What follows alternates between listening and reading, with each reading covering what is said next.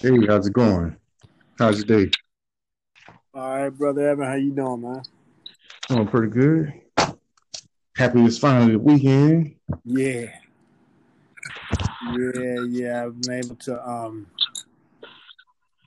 and again, I, I apologize for yesterday morning, man. But I'm already, I already know. It just caught up to me, man. I don't know what's going on, man, but because, like I said, it just kind of caught up with me, man. Like, I, I, I looked up and looked at the clock, and I had to take it. You know how you take a double take on something? Like, what?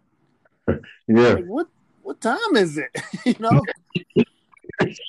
I figured when I called, I was like, probably, I said, probably probably still knocked out. Yeah. I said, uh, well, rest, rest is something that you need. Yeah, yeah. I, I mean, I definitely don't take it for granted, man. And I try, like I said, I, well, I think one of the challenges is, um, like, I normally go to bed around twelve thirty, and that gives me, you know, no later than twelve thirty. That gives me just, you know, just enough. I wake up refreshed. If I go to sleep, if I try to go to sleep before then, is I run into problems because I wake up sooner. You know what I mean? Like I wake up and it throws me off. If I if I stay up later, you know, if I stay up past twelve thirty, I'm not gonna go to sleep till like three. Or, you know, yeah. Just my body just it happens. It's like trying to go to bed early, yeah, but then waking up in the middle of the night. Yeah, I can't stand it. So I'm like, man, it's the whole purpose of me going to bed early. yeah, yeah. So, so yeah. So I don't, I don't know. I don't, like, but I, but I don't like. Um, I don't dismiss it, right? Like, mm-hmm. yeah, I went to sleep a little earlier, but I woke up, and it, it happened like twice. Like it, it, it happened. Actually, it happened. It happened Wednesday and Friday, and or Tuesday night and Thursday night, and yeah, I feel like um, well, you know, I told you I was working, I was thinking about something, and I um was able to actually solve the problem during mm-hmm. that time I was up, like three o'clock in the morning. I just, you know, but um, I try not to make it a habit, but when it does happen. Yeah. I try to lean into it and be like, okay, God, what are you trying to tell me? Is there something I need to know? Or was it something I was thinking about? And, you know, God is bringing it back to my attention. You know, it, it, it's typically something. And mm-hmm. um, and I try to, you know, I mean, I try to be sensitive to that, whether it's he's telling me and not giving me an idea or something. And so I usually have my phone or something to write with. Right there, so right on my nightstand, so I can I can get it because I, I've gotten some crazy crazy good ideas, and like yeah, I remember it in the morning. Come morning time, like man, what? yeah, so I, I don't I try not to. Um, so this this particular situation was I was uh, asked to write a recommendation for somebody. So this is a work thing. I actually write a recommendation yeah. for something. I wasn't quite sure how I wanted to say it. And um, and I was kind of going through because I was like, man, I, like I don't really mess with these people at work. And so I got to send a recommendation to some of the people that I don't really mess with. But um, God was just kind of working with me. He's like, you know, in order to get what you want, you, you got to help other people get what they want, you know? And so... Yeah, yeah. So I just so so I settled on that point, and then I was like, I mean, you know, I came to terms with that, but then I was like, man, what do I say? And I was kind of struggling with that. Um, not, you know, not really struggling. I just didn't know what to say, and and I know how my my brain works. Mm-hmm. Like if I focus on it when I don't have anything, if I focus on it, I won't. It it, it doesn't work like that for me. I have to do something totally different, like get away from it. And then, you know, my brain is sort of working in the background. And then yeah. later on, it'll come, you know. And so, mm-hmm. so uh, it, you know, it's just, I wish it didn't come at three three thirty in the morning, but it came, you know. So, so yeah, man. Um, but yeah, so so how how was your weekend? How's your weekend been so far? So far, so far, so good. We had a chance to um, catch up speaking to my mom earlier. Mm-hmm. I didn't realize that um, the dude from Black Panther died. Yeah. So I was talking to my mom. I was talking to my mom about that today because I was like, man, this is a shocker. I didn't know. I did not know he was um diagnosed with cancer. Yeah, like four years ago. To me, come out of the blue. Mm-hmm. Mm-hmm. So I'm like, man, it seemed like one thing after another. I was um. So my sister, she stayed up in um Milwaukee. My youngest, my younger sister. Oh wow, okay, that's right. Yeah, you did tell me about that. Yeah, yeah. She was saying today, um, with all the stuff that's been going on, because she was like, Kenosha is like a thirty-minute drive south of her. Oh wow, that's not too far. Yeah, yeah. And she was saying that one of her friends had invited her to go to the march, and she was like, "Nah, I'm not feeling it." Which I'm so happy she she didn't, because later on they ended up shooting. Yeah. Just looking at all the turmoil that's going on, mm-hmm. and I'm like, this is just, it's cliche almost to say, man, this is crazy. yeah, yeah. It is, um, it's just like rich. Is is the is the National Guard out there? I think uh, I believe I believe so. At least they're supposed to. The last I heard, that was the case. Okay. My little sister, she's like, I'm not trying to even go okay. anywhere. Yeah. She said, I'm trying to um. have a trip next week to go camping so I can get away from all this. Mm-hmm. Yeah, I mean, this, um, hmm. yeah, this is, uh, I didn't know they even had a march yesterday.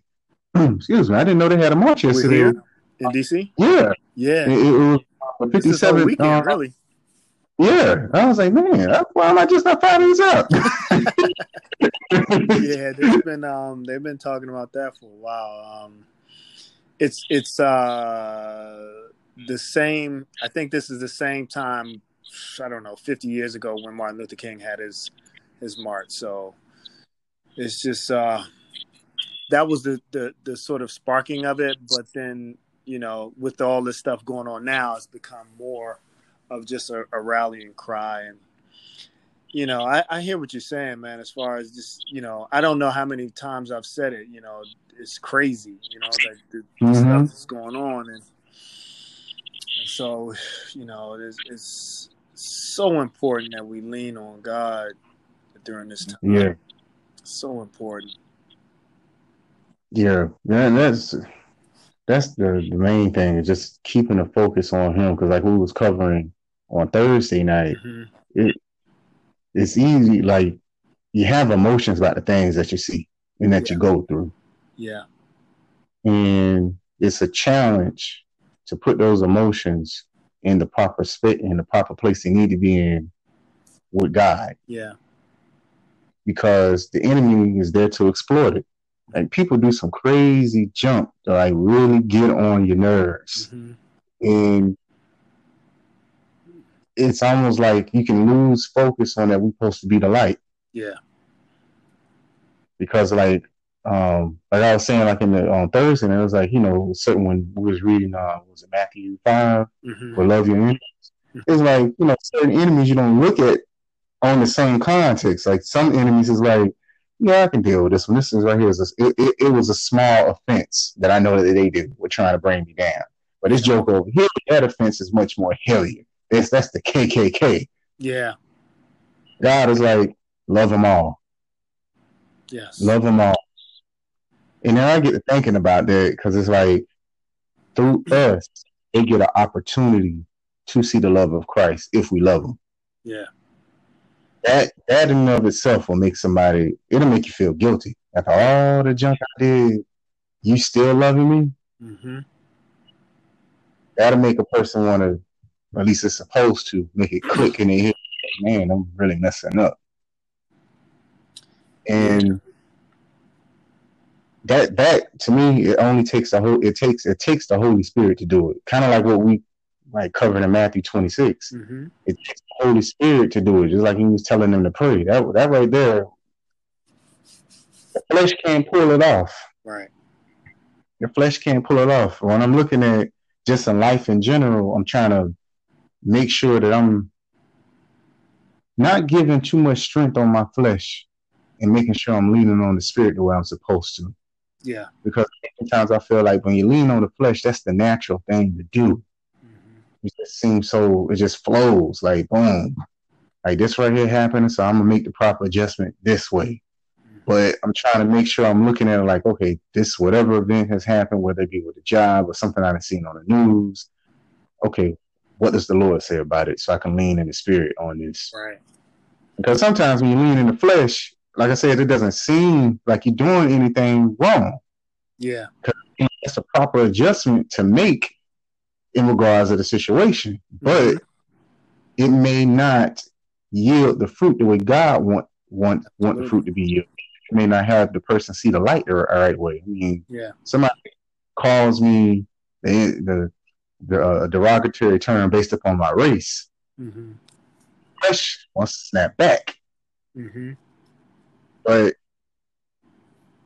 I gotta respond in the spirit and get them to see Christ. At least in that moment, make sure that I'm responding in the spirit. So therefore, if they don't see Christ right then, God has something to use later on. Right. Plants the seeds. Yeah. yeah. No, you, you touch on a lot of good points that are, um, are are more defined and clear in chapter twenty-six, but and and we'll definitely get into them. I, I want to um, just bring up one other point. Um, And then we can pray and uh, and get into it, chop it up. But the, the Republican convention, I've been watching some of the highlights of what they're saying, and it's amazing how the things that are coming out of their mouths, like, mm-hmm. I mean, it's almost like um. It's almost cartoonish, where, you know, you watch a Superman cartoon and Lex Luthor talking about taking over the world and all that stuff. Like, that's how they talking, though. You know what I mean? Like, they're really talking about if you elect Joe Biden, the world is going to be destroyed. And um, what are they saying? Like, um, police are going to, uh, there's going to be no policemen. The, the, uh, Earth is going to be run, ran ran over by rioters and looters. Um, oh yeah, I actually heard. Yeah, I heard those points. yeah, and and it's like a. I mean, the news. And again, I'm I'm not putting any, um, any real. Um, I'm not feeding into it. I'm just making an observation about what they're saying. Right. The. Uh, The news, C N N in particular, is saying that, like, the, the Republicans are talking about an alternative al- alternative reality, and that's what made me think of cartoons because I, I mean I love my cartoons, right? And, and the villain always says stuff like that, like outlandish. I'm gonna take over the world, you know, and it, it, you know, and it's it's always a struggle. You know, if you watch enough cartoons, you understand the, the plots, right? It's always a struggle for power. It's always a struggle for power, good over evil. And I can't, I, I just can't believe that adults are talking like this. Adult m- men and women who are have influence and know that they have influence are actually saying things like this. Um, you know, like the world is going to be destroyed. I'm like, okay, okay, but you you're gonna be living here too. you know what I'm saying? like, like, I don't know. And and then you know, no real solutions, just bashing, just bashing. And so when I when I hear these things, I I I, I do like I don't think you can respond to it in the flesh, because the only response that call that you can have in the flesh is either you're, you're for it or against it. You yeah. know what I mean? And that's really not, that's, I mean, that's clearly not what the Spirit says. The Spirit says you just love them. You don't, you don't really supposed to be for or against any of it. You're indifferent to all mm-hmm. the politics. You just got to love them and show them mm-hmm. that you love them through your faith, and show, show, show that you trust in the sacrifice that Jesus made through your faith. And so it's just, um, it's just interesting how all of this stuff is playing out. And if you, if, if you, you, you almost don't have a choice if you don't have a spiritual foundation. You don't have a choice in, in your response. True. I agree. You understand yeah. what I'm saying? Like yeah. you, you yeah. have no other way to go but for or against if you don't have a spiritual background. If you got spirit, I mean, spiritual foundation, spiritual foundation can be like, nah, you don't have to be for, you don't have to be against. You're just with God, period. It, that's it. You know? And when you're with God, you're above all of that stuff. And, and so I just, you know, I, obviously I feel for these um, people who are saying these things, because um, not not so much for them in particular as individuals, but more so for the fact that they they're influencing so many other people with their words, and that's just, you know, it's detrimental, right? It's it's it's not a good thing. Mm-hmm. But you know, to pray for them is is hard. But that's what we're called to do, right? We're called to pray for these yeah. leaders. We're called to pray for um, them uh, to see God in a mighty way, and to, you know, let God work through them. And so, yeah, so let's uh, let's pray, and then let's get into this chapter, because this chapter is a good one. It's, it's really a, a, um, a pivotal point in the ministry, and really what starts to be the foundation for what Christianity is really based on. So yeah, let's go to the Lord in prayer. Mm-hmm.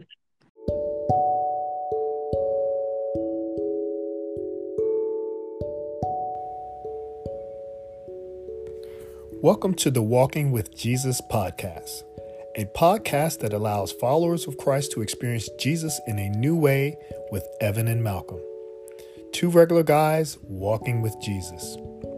Each week, we, while we converse and reason about the things of the Bible and in our lives, we believe that Jesus will draw near and walk with us just like he did in Luke twenty-four, verse fifteen. Now here's your hosts, Evan and Malcolm, with an opening prayer.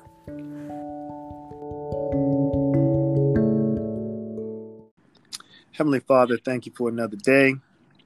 Thank you for another opportunity to glorify your name, to exalt you, to lift you up, dear Lord. Lord, as we recognize in the physical all of these things that are happening, we lean on you even more, dear Lord. We draw closer to you, dear Lord, because mm. you tell us to. Your word is truth and freedom, dear Lord. We're not bound by the political preferences of the people. We're not bound by the agendas of our media outlets. We are bound by your word, dear Lord. We stand on it. We live by it. We use it, dear Father, to take it day by day.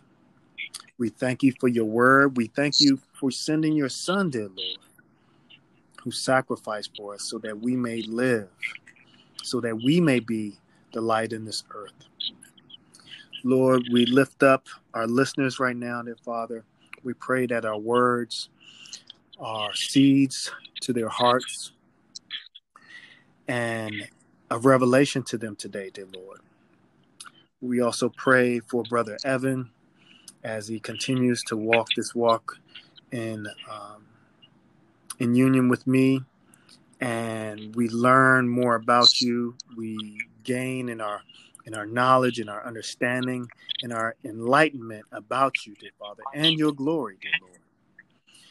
We thank you for him, dear Father. We pray that he continues to be the man that you want him to be and are making him out to be.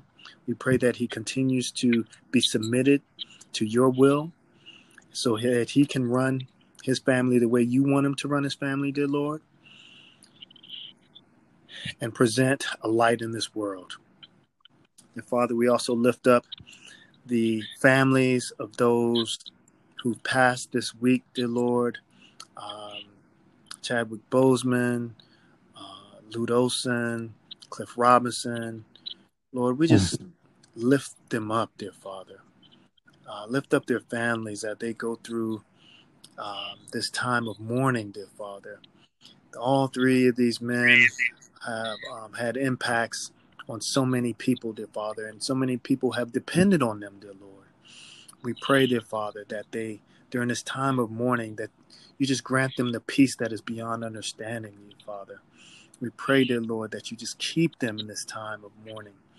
Keep them in peace, dear Lord.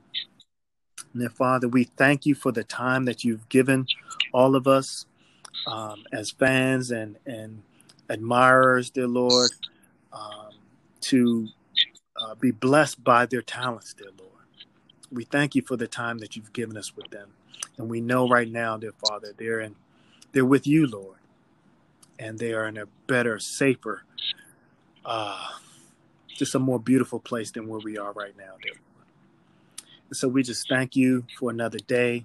And dear Lord, would we be remiss if we didn't just thank you and, and ask you for your forgiveness, dear Lord, for all of the things that we uh, we do that goes against your word, um, that we don't even know sometimes we're, we're going against your word and, and, and, and how we justify it, dear Lord. When we do know that we're going against your word, we, we, we, our flesh helps us justify it, dear Lord. So we just thank you for not giving us what we deserve.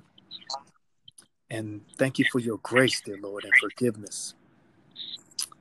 Lord, we, we don't know what we do without you. We just thank you. We just praise you. We give you all honor, praise, and glory. And all of these things we ask and present in the name of Jesus. Amen. Amen. Amen.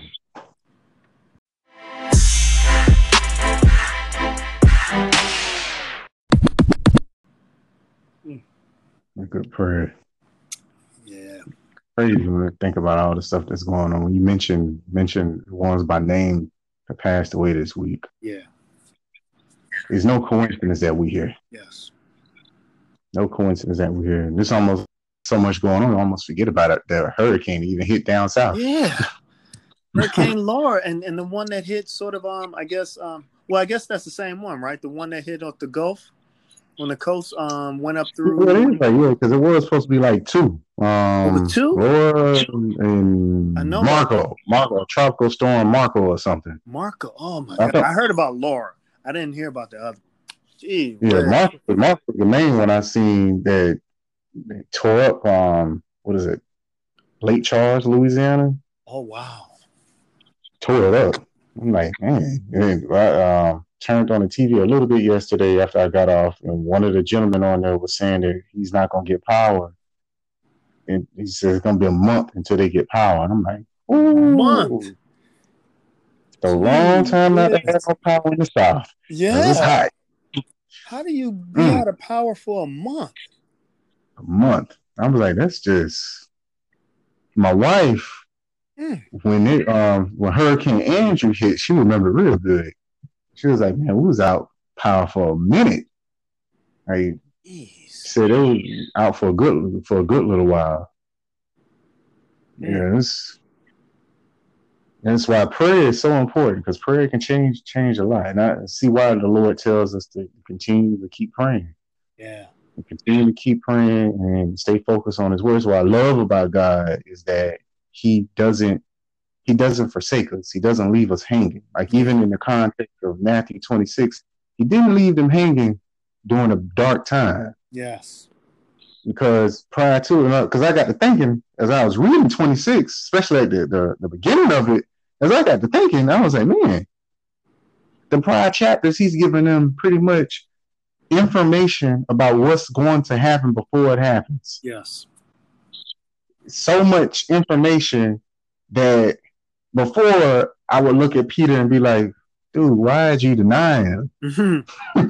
mm-hmm. But then I got to thinking about it. I was like, well, they just got, uh, Jesus just downloaded a ton of information to them. Yes. Yes. And it probably made them, you know how sometimes the old saying is, man, that dude is heavy. Yeah. Because once they say something, they have you thinking like for days, it'll mm-hmm. change your whole perspective on life. Right. And I was like, you know what? That's literally what Jesus just did with them. like change the whole world upside down. Then he had the nerve to turn around and tell them this is what the end days are going to look like. Yeah. And by saying that, because I remember like as a child hearing hearing certain things like, yeah, the world going to end like this or this right here happening. And it would sometimes freak a brother out. Yeah. Because I'm a kid. mm-hmm, mm-hmm. So I'm like, anything else after that, that if I was told something, I'm like, I'm still stuck on what was said prior to. Now you want to tell me something else new? And I kind of got the gist of maybe that's where the disciples were at when Jesus got done telling them about how the end is going to be. And mm-hmm. then he's telling them, uh, giving them the examples on what it's like um, to, to be ready for that time frame. Yeah. And then we get here and he's like, okay, it's time to go. I got to get crucified. Mm. I'm like, hold up. I'm still stuck on the first information that you gave me. Right. Now you giving me another. Right. Man, that, that, so as you were talking about that, and I was, because I was, I, I, you know, we always look through the, at least the end of the previous chapter to get a feel for and put a context to the chapter that we're we're, we're going through. And man, it, it we know Jesus is fully man and fully God. And I'm wondering if he's also not ministering to himself. Mm. Cause he, you know, he, yeah. he, he talks about the parable of the wise and foolish virgins. And he says, it's the, it's like the kingdom of heaven. Right. Mm-hmm. And then the talents is, he starts it off for the kingdom of heaven is like, and then he goes into his parable. And then he talks about the Son of Man, when the Son of Man comes in his glory, right? This is this is after, you know, the resurrection. So like it's it's almost like he's he's given he's encouraging himself as well as the yeah. disciples, because the disciples don't. Because I'm like, man, like the disciples don't really know what he's talking about. You know what I'm saying? Like mm-hmm. they don't they they they just thinking this is a regular teaching, but from Jesus' perspective, because he knew what he had to do. It's it's different. Yeah. You know what I mean? Like, yeah. like Jesus knew he he was going to the cross. He knew he was going to get betrayed. He knew all of these things. And as a result, these you can look at these parables in a different context. It's it's almost encouraging himself and, and saying, you can do this. And, and, and what made me think about that is, again, in the Garden of Gethsemane. I mean, we'll yeah. get to that, but just Am I am I off base here? Am I thinking about this different? No, no, no, no. Because I think that is the case. Like Jesus is strengthening himself with what he's saying. Yeah. Like it's meant for them to hear it too, so they can. But I felt like Jesus kind of he already by him being God, he already knew they weren't gonna grab it. He weren't gonna like they weren't gonna grab that information. It was too heavy for him at the moment. Yeah. And then for him, he's like, I know I got to go. He's fighting. That's how I was looking at it. As I was reading the chapter, like I, yeah. especially later on in the chapter, I see he gives a perfect example of what it's like to fight spiritually. Yeah. That's what I got from him later on, especially when he's in the garden. Yeah. He's in the garden. Yeah. Yeah. I got it. So I agree. I agree with that. I don't think you are base at all with that. I think he's also ministering to himself as he's saying what he's saying. When he's saying it to him, mm-hmm. because he's like, it's all of a sudden, like in um, uh, verse twenty-six, verse one, when Jesus had finished all these words, he said unto his disciples, you know that after two days, the Passover is coming and the Son of Man is to be handed over for, for crucifixion. Yeah. I'm like, just coming out of the blue saying yeah, this, like, what yeah, yeah, yeah, yeah. And, and, and it's more like I spent all of that information. Right. To follow up because this right here is the main, is the, the main, main deal. Yeah, yeah, yeah, yeah. And it's it's so important to um to not miss that, right? Like, because I think mm-hmm. we can we can get caught up in the the parables as and what they mean from the perspective of the disciples, but what what what chapter twenty-six really showed me is. We get to get into Jesus's shoes, right? We we start seeing things from Jesus's perspective. And then as I'm reading through, I'm like, man, let me go back because, you know, the the the, the scene is, is so rough. This is rough. This chapter is really rough because Yes. He he he talks about, um, you know, he he identifies his betrayer, and so just imagine that. Mm. Creek Creek said something about this on Thursday about just imagine how Jesus felt to choose your betrayer, have him hang around you for all this time, and and and then still let him do it. You know, that's some. You got to really be in the spirit. I, I love when uh, Pastor also taught. Well, you know, there is nothing but the Holy Spirit because Pastor taught this taught about it on on um, Sunday. Yeah, for um, communion. Uh, communion, right, communion right, Sunday. Right, right, right, right. And it, it's so true. It's like that. It, that word is so important during this time frame. Yes. Because here in our country, it's brother and sister fighting against one. It's brother and brother fighting against one mm-hmm. another. Mm-hmm. Yeah. That, I mean, that's really. I mean, we've been in this country. Black and white people have been in this country since its inception. One has been oppressed. One has been free. And God is to to oppress your brother is betrayal. Mm-hmm. Because coming up. Most parents always say, don't fight your sibling. Yeah. That's family. Yeah. And it's so normal, sadly, that we're fighting amongst one another. And it's like, what does God see in all of this? Mm-hmm. And it's like, like, I love what you said. It's like, we're getting an opportunity in this chapter to see things from Jesus' perspective. Yes. And from Jesus' perspective, he looked at Judas as not an enemy. Mm. Mm. He looked at him as it kept saying one of the disciples all throughout. It kept saying one of the disciples. Yeah. yeah. Never looked at him as being the enemy. What he did was straightforward. In, in my eyes, I'm like, yo, somebody do that to me. That's straight up betrayal. Right. That's an enemy for sure, for sure, for sure. Mm-hmm. We gotta make sure this don't happen right, again. Right, right. I dot, dot, dot. But in Jesus, Jesus is like. This is being used for what to fulfill the scriptures mm. of what was already foretold. It has a purpose to it. That that's to me, I'm like, man, that's just heavy. It is. That's just heavy. Mm. Because when I look at it like the verse three, verse three, four, yeah, verse three, three through five. Where it talks about the priest trying to kill him. The priests already, it wasn't like they were trying to kill him because they was confused. They were trying to kill him because basically their hearts were messed yeah. up. Yeah. For them to come out and say, we ain't going to do it now during the festival or the people going to ride. Mm-hmm. There's going to be an uprising. Yeah. That lets me know like, okay, y'all rejecting him, but y'all see the people haven't rejected mm-hmm. him. Mm-hmm.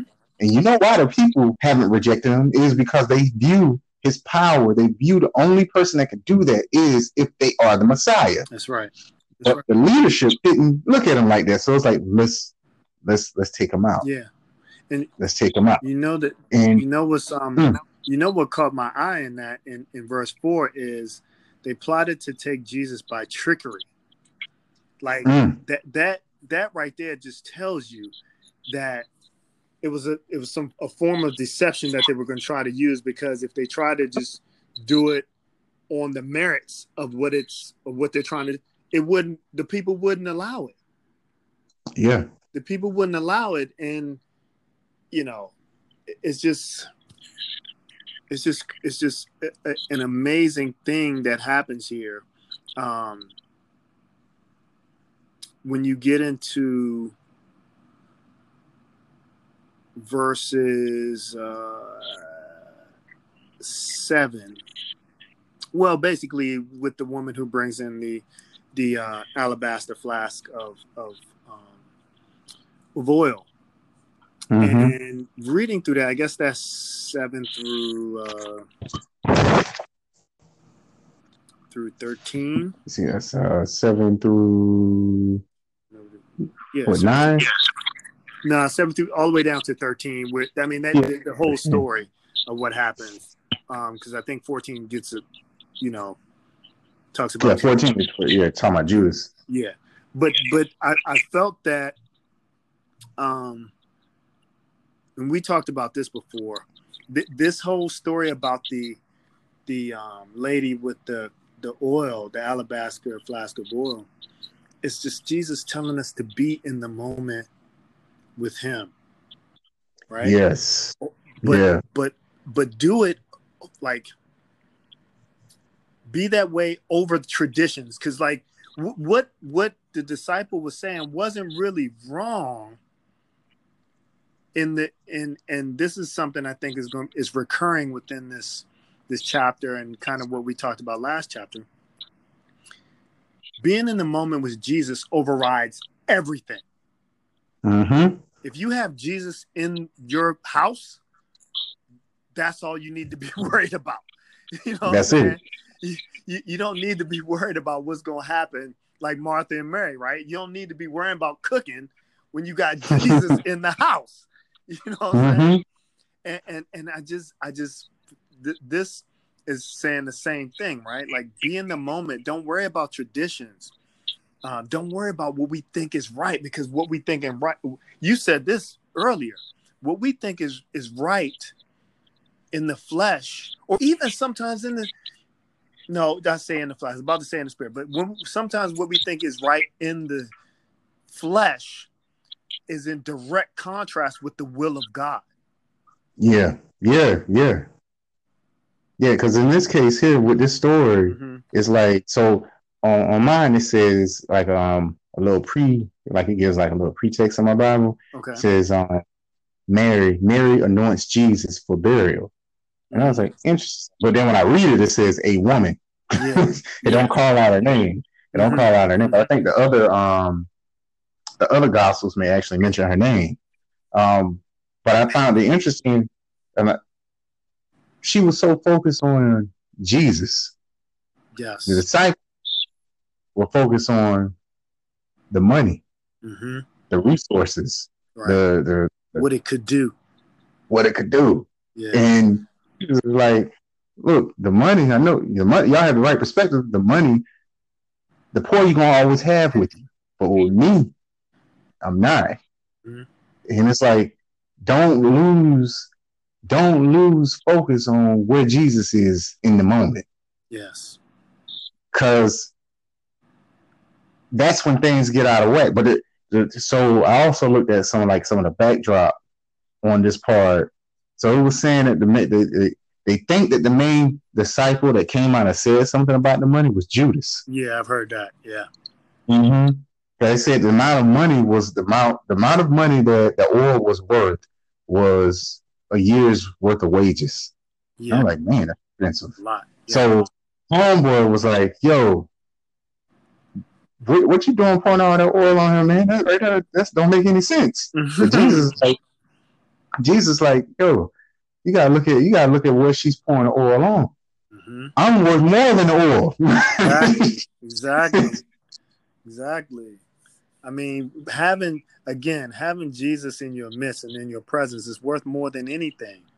It's yeah. worth more than yeah. anything. You know what I mean? And, and, and you know, we're going to see this come up over and over again because, you know, and, and I think some, like I've heard some pastors talk about this situation and say it in a negative sense, right? I don't think them having that attitude about the, the oil is wrong in, in, in a mm-hmm. regular, in a regular context. It's only wrong when you have Jesus in the house. You know what I'm saying? You know what I mean? Like uh-huh. you can't, that's why it's, it's the Bible says it's the name above every name. Mm. You know what I mean? Like it, like when he is there, nothing else matters. Mm-hmm. Nothing else mattered because all things were made for, through, and by him. Everything is reconciled to him. He is the head of the body. Yes. And so that's all. You know, we we just get we get into our our um what do you call it um our our we, we get on and and it's, it's scientifically proven.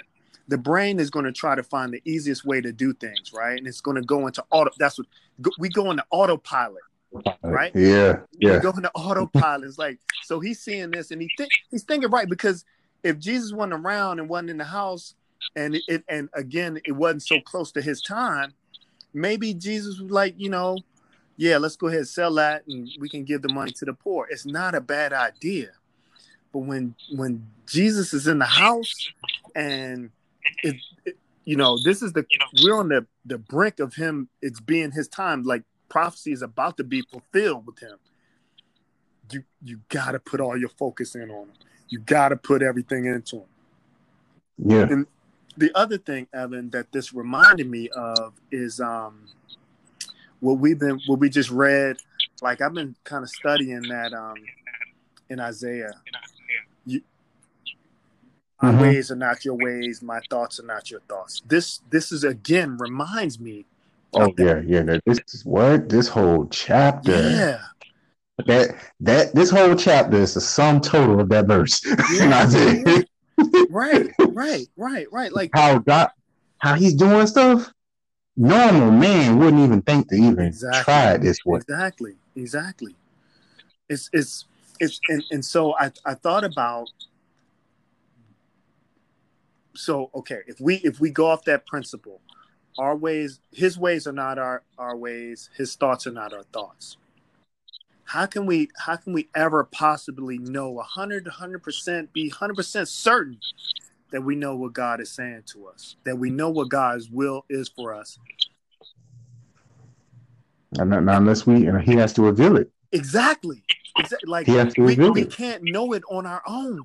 That's mm-hmm. that, like this is a revelation to me because, and it, it it's taken this chapter, the previous chapter, and all they're reading, focusing on Isaiah for me to understand that the only way to un- truly understand God's will is for him to tell it to us. Mm-hmm. That's know, the like, only way. Like, like we may have an idea what it is, right? But mm-hmm. th- the only way is to get a translation from God and to get his help in understanding what he really wants.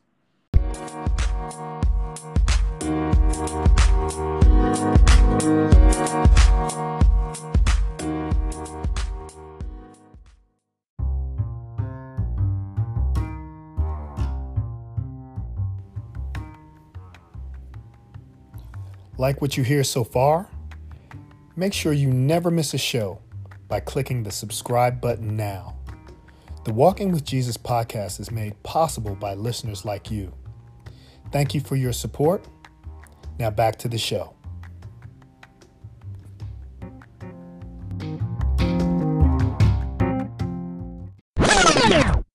Like mm-hmm. we, we're not going to get it on our own. And the only way we can get that translation, the only way we can get that um, assistance from God is by being in complete relationship with them. That's the it, only way. It, it can't be a hit or miss type of relationship, or you're only going to get a hit or miss type of answer. Mm-hmm. Right. We, that's we, what I love about God, because He doesn't he He doesn't change on yeah. that. Yeah. He'll reveal it. It's going to yeah. take Him to reveal it, but He is so faithful. Mm-hmm. Like, and it's. God is so faithful that at the same time it's so easy to uh, to overlook. Yes. And I say that because even with this chapter, like, for example, in verse thirteen, he says, "Truly I say to you, wherever this gospel is preached in the world, in the whole world, mm-hmm. what this woman has done will also be spoken of in memory of her." Yeah. Yeah. I never met this woman. Mm-hmm. You never met this woman. The listeners never met this woman. Mm-hmm. But here it is. We're talking about this woman. Yes. Yes. And just the faithfulness of God. It, it's so, it just flows throughout this chapter. And we get to verse thirteen. He's like, boom, what she did, and make sure she's spoken about. Yeah, she's remembered. She's remembered. Yeah. That's a promise from God. And that, I got thinking about that. And I was like, you know what? This just shows the faithfulness of God. Even that he he's about to be crucified. Mm-hmm. And the point of him being crucified is to reconcile us back to him. Mm-hmm. And even though this is a painful experience for him, he's still looking at how he can reward others. Yes. And it's his faithfulness. Mm. His faithfulness is just so abundant. Yes. That it's easy to just overlook because we're so used to getting it. Mm. Like, I already know the sun coming up tomorrow. Mm-hmm. I can't give you the mathematical equation to determine, to determine that, but I know that I know that I know it's coming up tomorrow. Mm-hmm. And the easiest way I can put it is because I know God is faithful in making sure the sun will come up tomorrow. Right. Yeah. And it's like things like that. It's just, I just know it mm-hmm. because of his faithfulness. But it's so easy to overlook. That's him being faithful. Uh. That we could turn around and look at whatever storm we're going through, whatever situation we're going through, and thinking that, well, maybe he ain't that faithful over here. When the very thing that I'm very used to takes more energy to do yeah. than what a little prayer is. Yeah. Because it takes way more energy energy to make a new day mm-hmm. than it does to answer my prayer. That's right. But God is still faithful in it. And then for, for him to say that, and then we're seeing it play out today, two thousand years later, a little over two thousand years later. And then just knowing in the next verse, it goes on to talk about Judas. And I love how it is, describes him. Then one of the twelve named Judas. Mm-hmm. Mm-hmm. This guy went to the chief priest. It don't describe him as an enemy. Yeah. Yeah. Even with another thing that popped in my mind about this is that even in John seventeen, they don't describe him as an enemy. Because in John seventeen, when Jesus is praying, and he's praying for one, for us to be one with him, he's praying, and he, he mentions one of the, he mentions that he never allowed anything that happened to any of the disciples except for one. Yeah, that was the one who went ahead and sinned. And I'm like, doesn't mention him as an enemy, even though we know that we were enemies of God. But God is like, I'm not trying to see you like that. Yeah. And just seeing, getting his lens, his perspective throughout this chapter, mm.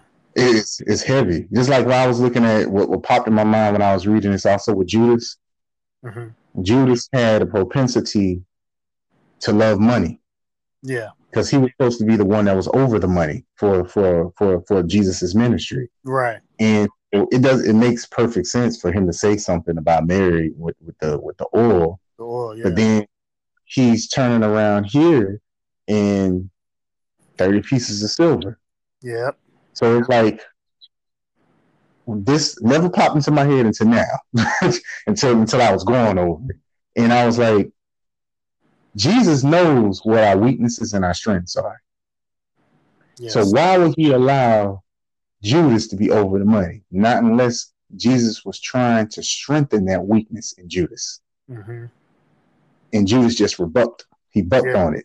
Yeah. Whereas the enemy knows, he sees what our weaknesses is. He thinks he knows it. And he would try and exploit it. In this case, he did in verses fourteen through sixteen. Mm-hmm. That that temptation was there. But I'm like, certain things, and I got to thinking, I'm like, certain things God will have us be responsible over, or have us like work at a job we don't like or something like that. And it may be in an area that, which we, we talked about before, mm-hmm. I'm not an expert in. Yeah. But, but that's, God, the only way, that's the only way we can mm-hmm. rely on him. Yes. Yes. And that's how we get stronger. Right. That's how we get stronger. We start to see, we start to see what Paul, uh, what Paul heard from God, where in I, while we're weak, we see his strength. Exactly. In our weakness. And it's like Judas, of course, since he did what he did, he didn't get an opportunity to really see it. But I'm like, I got to thinking, I was like, why would Jesus put him over the money when he knew that he had a weakness with dealing with money? Mm-hmm. Like he was money hungry, basically. Yeah, yeah. And but I'm like, well, the only reason, because God is good, the only reason why he would do this is because he wanted to strengthen that weakness. That's right. He wanted him not to stay in that realm, yeah, but to change. I mean, you, you hit it right on the head. The the problem with Judas was he wasn't he didn't con, he didn't confess his sin. He didn't own it. Mm-hmm. You know what I mean, like we, we we read all throughout Psalms about how, you know, you com, you confess your sin, that that breaks it down. If you confess the sin, the sin has no more power over you. I mean, you can mm-hmm. freely rely on, on on on Jesus and his salvation, or the grace and the, the grace of salvation. Now, the, the the thing that is so remarkable about this is that,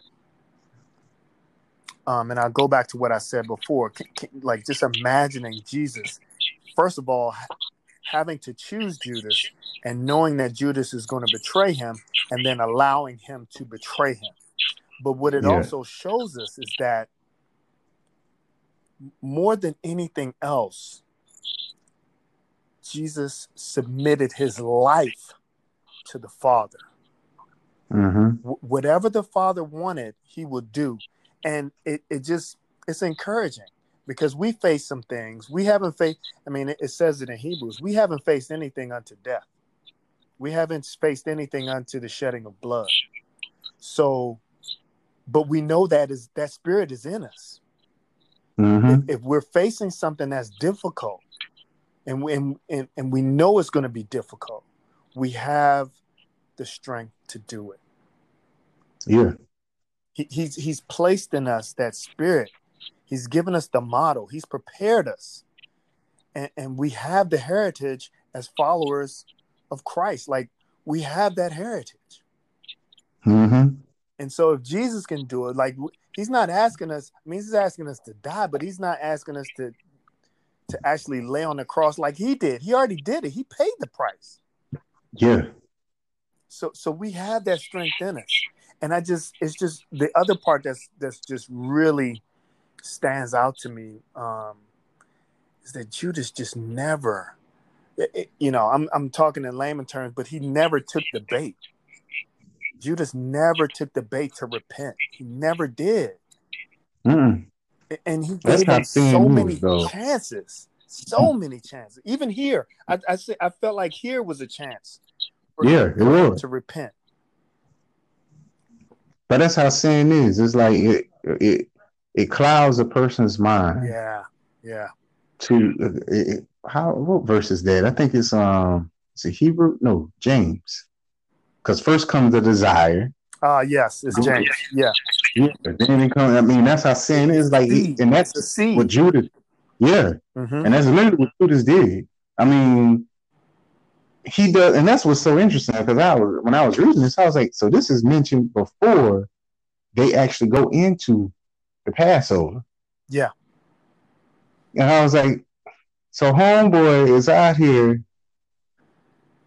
tricking it up. Mm-hmm. Just to get in Jesus' face, right? And I and I kept thinking about Pastor Sermon, Pastor Sermon, um, last this past Sunday, because I'm like backstabbing. Yeah, because I'm like he he's right there in his face, and he has the nerve to act. Well, well it's a little further, but he in like verse twenty-five, and he turns around, and he's like. He basically asking him, is it me? Am I going to betray you? I'm like, dude, you know what you just got done doing. Yeah, you, you bring up such a but, good point. Go ahead, go ahead. Go ahead. Well, I, um, no, I was just going to say that that's how sin is. Mm-hmm. That's how sin is. It'll really blind a person like that. They, they'll just keep going. They won't stop. Yeah, yeah, yeah. That's, that's, that, that's the way it works. And And you would think that he would have understood that with some of the parables that have um, Jesus gave to them, you know, but, it, but you know what? I, I, it was just his heart. His heart was messed up.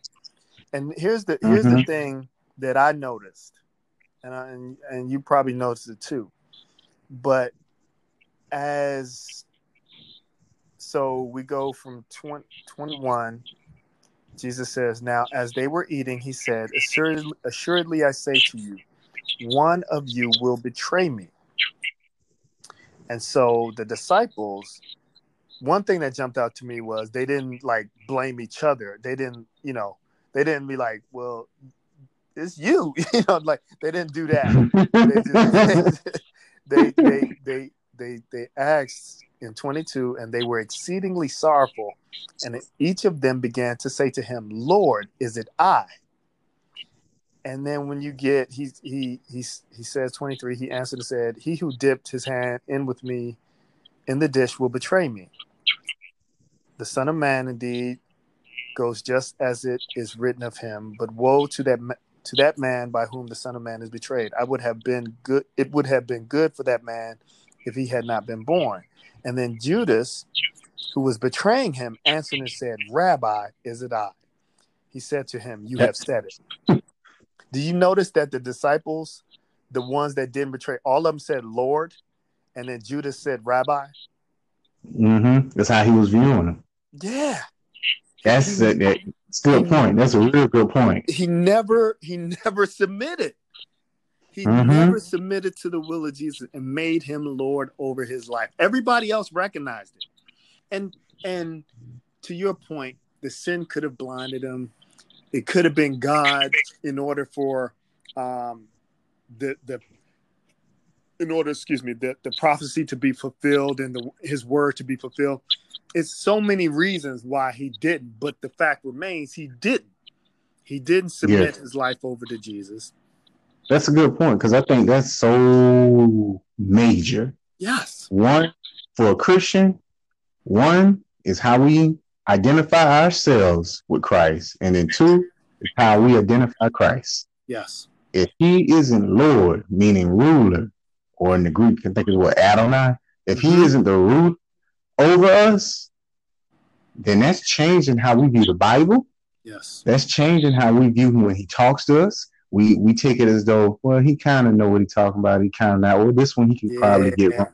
Yeah. As long as we do that with him, the devil got us right where he wants. And that opens the door, I feel like, for sin. That opens the door for anything we have a propensity to do mm. for Satan to exploit it. Because we're not fully submitted to the will of God at that point. Yes. We still have, we still kind of like doing a hokey pokey spiritually. Mm-hmm. So it's like I feel like it, but then I don't feel like it, so I'm gonna do what I feel like doing. It's like we keep going back and forth like that. And I love that you point that out, because when he says rabbi, that it really does show how he viewed him, because the people that kept tempting him, they, they kept tempting Jesus, they would say rabbi. That's right. They wouldn't say Lord. They wouldn't they wouldn't say Lord. Because that, that word mm-hmm. means something in the culture, right? That word Lord yeah. meaning you have Like, you run my life. I've, I've yeah. given myself to you fully, totally. I'm not going to call you Lord if I don't mean it. Yep. You know what I mean? And I, I wonder if the fact that he never did that, I mean, it, we, it could have been before that, or I, I just wonder if that it just made him, if you don't give, give him your heart fully, you leave a little door open for that temptation. Right? Mm-hmm. You, leave, you leave a little crevice open for that temptation. And just like we were saying, if if that area, if you don't com- so if you don't confess your sin about that area, if you don't acknowledge it, that then becomes the door where Satan walks right through. Yeah.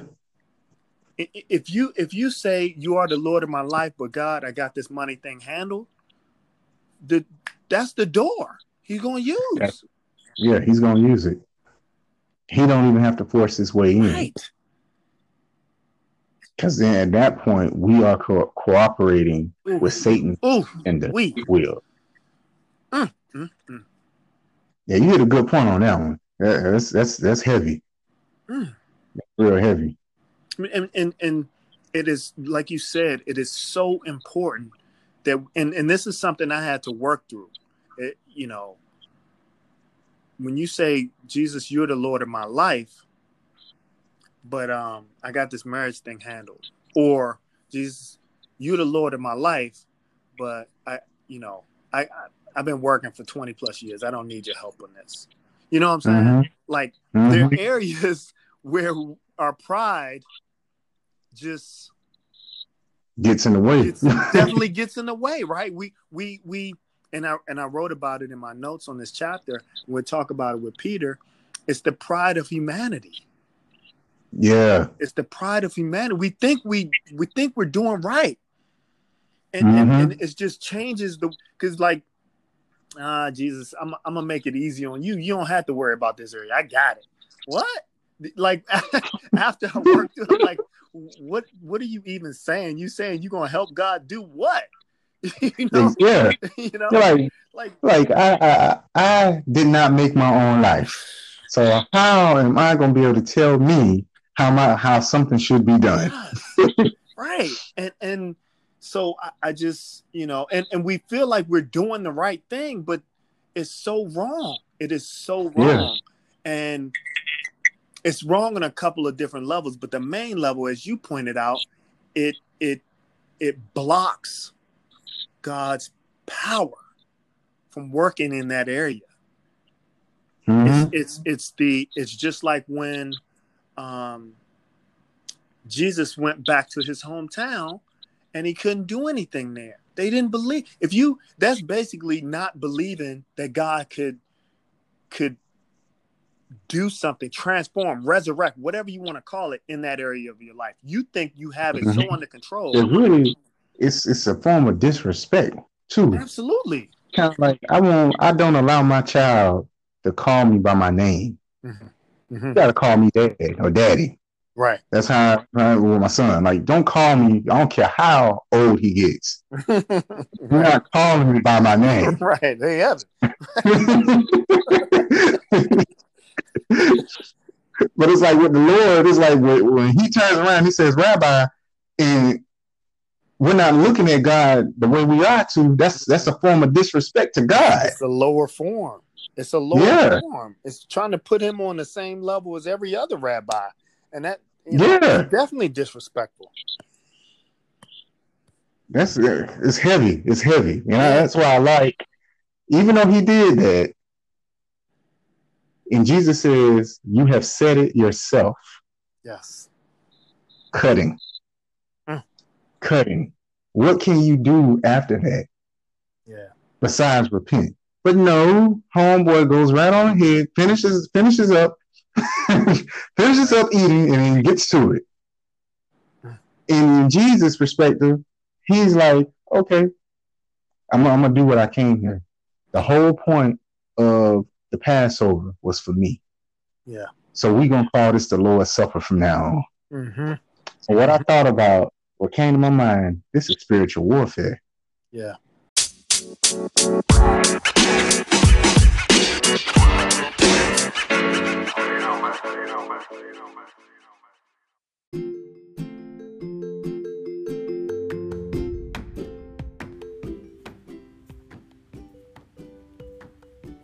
Enjoying the show? We'd appreciate a rating on iTunes. Or if you simply share the show with a friend, that will give them a new way to experience Jesus and help us out too. Now back to the show.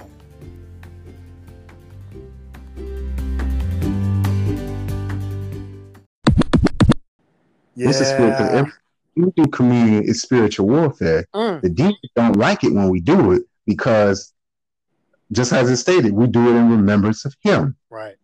But at the same time, what do we? What's the remembrance of him? That he forgave us for our sins. There's a covenant being made. Yes. It's a blood covenant being made. Yes, yes, yes. That can't be changed. Now, since it's a blood covenant, the enemy stands before God and tries to bring a charge against us. The charge don't stick because it's like the demons are like, hold up, they just undid communion. That's one of God's on, right? They're covered in the blood. We gotta pass over them now. Yeah, yeah. It's gonna yeah. free God up to do what God wanted to do in, in the first place. Mm-hmm. And it's like the enemy doesn't like that. The enemy doesn't like that. Yes. And that's what came to my mind when I was reading this. I was like, man, because he said so much here. What was it? Um, it seems cliche when the Christian life, because you hear it a lot when doing communion.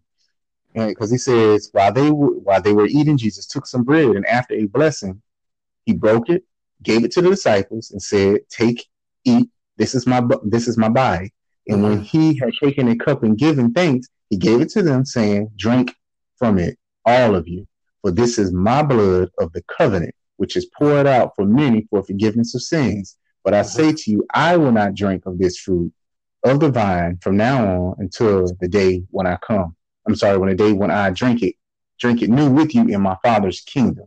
Mm-hmm. And as I was reading all that, I was like, he said a whole mouthful there. Yeah. He basically just summed up the whole Christianity. Mm-hmm. Mm-hmm. I mean, that's, that's literally what it, because what he did, just by having a, if the enemy really knew, if he really wanted to stop Jesus, he should have stopped him before he did communion. Exactly. Exactly. This is a this is a contract. This is yeah. a contract. This is a in the government of in God's government. This is a legal binding contract between contract. us and him. Yeah. And and it's it's so unbelievable because, you know, what really stood out is that last promise, which you just said. But I say to you, that's verse twenty-nine, I will not drink of this fruit of the vine from now on until that day when I drink it new with you in my Father's kingdom. Mm. Like, and I, and I haven't, I'm, I don't believe I've ever heard pastors preach on this. But you hear about the promises, right? You mm-hmm. hear about the promises that God makes to us. This is a wonderful promise that God, that Jesus has made to us.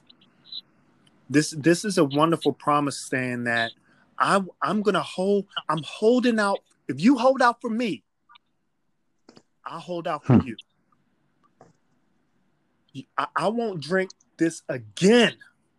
And I believe him. I believe Jesus has not touched a lick of wine in, in, in the kingdom of heaven until he returns. Yeah. You hold out for me. I will see you again. And that's when we're going to drink. We're going to drink. We're going to drink from the wine. We're going to drink the, the, the, the fruit of the vine when I return. And I just... Heavy. Heavy. Oh, it just blows my mind because Heavy. he make Jesus makes a lot of promises, but this is one just kind of stood out to me because, because of the covenant, right?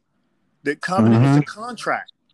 And and this is what we... what we get for this contract, right? With this contract, if, if you continue to allow me to be the Lord over your life and you continue to remember me, continue to live by my word, continue to follow my word, I'm going to hold out. I'm I'm a, I'm going to come back for you. And that's, that, man, it's, it's just so powerful. Mm-hmm. It, it, it, the, communion, the communion is the most powerful way to stay connected with the Lord. Yes, yes. And to, and to, and to show that we trust in his sacrifice, like, like to show that we really trust in his sacrifice, like this is it. This is during that, that's he it. made a promise. Like, man, I'm like, how come we're not talking about that? That Jesus is really, like, he made a promise, and this is the first communion.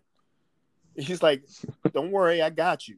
I'm not going to drink of this vine again until it's the new in the kingdom of heaven. Man, that's heavy. And then when I get to thinking, when I get to thinking about it, right? Mm-hmm. In the Old Testament, in the Old Testament, you hear over and over, like in Isaiah, in Jeremiah, you hear about God saying, okay, I'm going to do X, Y, Z. But will remember my covenant. Mm-hmm. Remember my covenant. I'm going to remember what I'm going to remember what I promised Abraham. I'm going to remember that Abrahamic covenant. Yes. I'm going to remember the David covenant. I'm going to I'm going to remember it. And here it is. This covenant combines both of those: the Abrahamic covenant, the Davidic covenant. It, it combines it, and it's like what the, it's like the sin issue is what was stopping God, is stopping the goodness of God from flowing in our life. Yeah. And he's like, I'm going to remember my covenant. By me remembering my covenant, the your sin has been washed away. Yes. By being washed away, now my blessings can flow in your life. Mm. Mm. And to me, I'm looking at this and I'm like, this is important to keep in the front of my mind. Yes. It yes. can't be in the backdrop. It can't be in the backdrop. Because God is like, because I'm, I'm sitting there thinking like so many times he kept, he, they don't bring it up. He does. He brings up mm. for my covenant. I'm going to yes. remember. I'm going to remember my covenant, which what I, what, what, what I said to you before, whether it had been a thousand years ago. Mm-hmm. I'm going to bring that up in this situation so that therefore you, you can be blessed. Yes. Mm. Nobody can keep their word like that but God. Oh, God. Mm. And that's, I'm like, man, this, that's why I was looking, I'm like, this is just straight up spiritual warfare. And, yes. and even, even in the following chapters, I'm not chapters, verses with, with, um, with Peter denying them. Mm-hmm. Mm-hmm. He turns out and he, he ends up, what was it?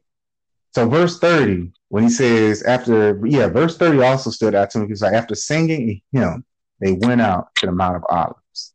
Yeah. And I was like, I love that. Are you talking to like people always say, well, well before I leave, I want before I leave Earth, I want to do X, Y, and Z. Mm-hmm.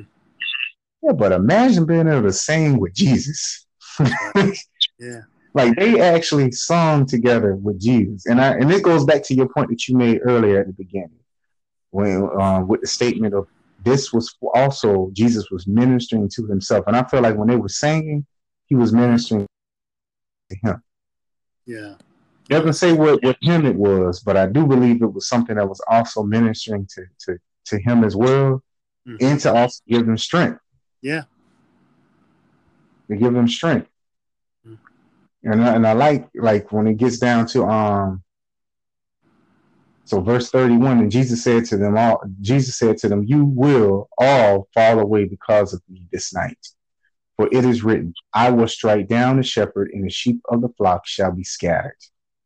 And I thought that was interesting because oftentimes we look at adversity in life like it's from the devil. Yeah. But sometimes God allows that adversity to happen for his purposes. Without the adversity, you can't get the end result a lot of times. Just like, for example, with um, slavery. Yeah. Um, I think it's a good example. So slavery is mentioned in um, in the Old Testament with mm-hmm. the house of Israel being in bondage with Egypt. Yeah. But it wasn't what slavery does. It kept it will keep things concentrated in a certain area with a group of people. Mm-hmm. It will keep traditions. That's what slavery would do. Right. If if the house of Israel would have never been in slavery, it would have been easier for them to lose what God had gave them, the covenant. Right. Yeah. Because they would have been acting, which they end up doing anyway, acting like the people around them. But by them being in slavery for that four hundred year time frame, even though they came out jacked up from Egypt, they still had they still had a foundation. Because they was they were forced they were forced to be isolated, with only only able to to be with one another, mm-hmm. which mm-hmm. you can't do nothing but cultivate a stronger relationship like that, a bond. Yes. So even though it was a negative aver- aver- adversity, adversity that occurred to them, God allowed that adversity because He was using it to bring about His people finally becoming a people. And I find it interesting, like in this verse, He said, "I will strike down the shepherd." We're saying, even though it's a bad thing, Jesus going to the cross, but God the Father saying, I'm going to do it because this right here, he's going to take place of your sin. Yes. I should have been condemned. Mm, yeah. Jesus took my place. And God said, Evan, you sit here. Jesus, you go forth. Mm. Mm, that's good, man. That's real good. Mm. That just really just blows me with God because it's Jesus knows this. Yeah. He knows this and he took it. I, it's kind of, I don't want to say he took it like a man. Yeah. But yeah, yeah, he took it like a man. Right. But it was like he didn't. He didn't let it. Here it is. He knew that Judas was going to betray him, and he knew that Peter, along with the rest of them, was going to deny him. Yeah. And when I was reading the commentary piece of this, it was saying the the word that he used for "fall away" is the same Greek word used later on when it talks talks about the great falling away towards our towards our time frame, the end times, about the great apostasy.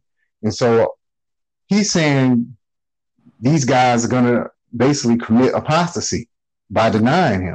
And he's like, don't worry. Don't worry, y'all. He, later, like in the other gospel, say he, he prays for them, for the faith, not to faint. Mm-hmm. Mm-hmm. And it's just like Jesus is still unwavering. Yeah. He's like, I'm still going to, I'm.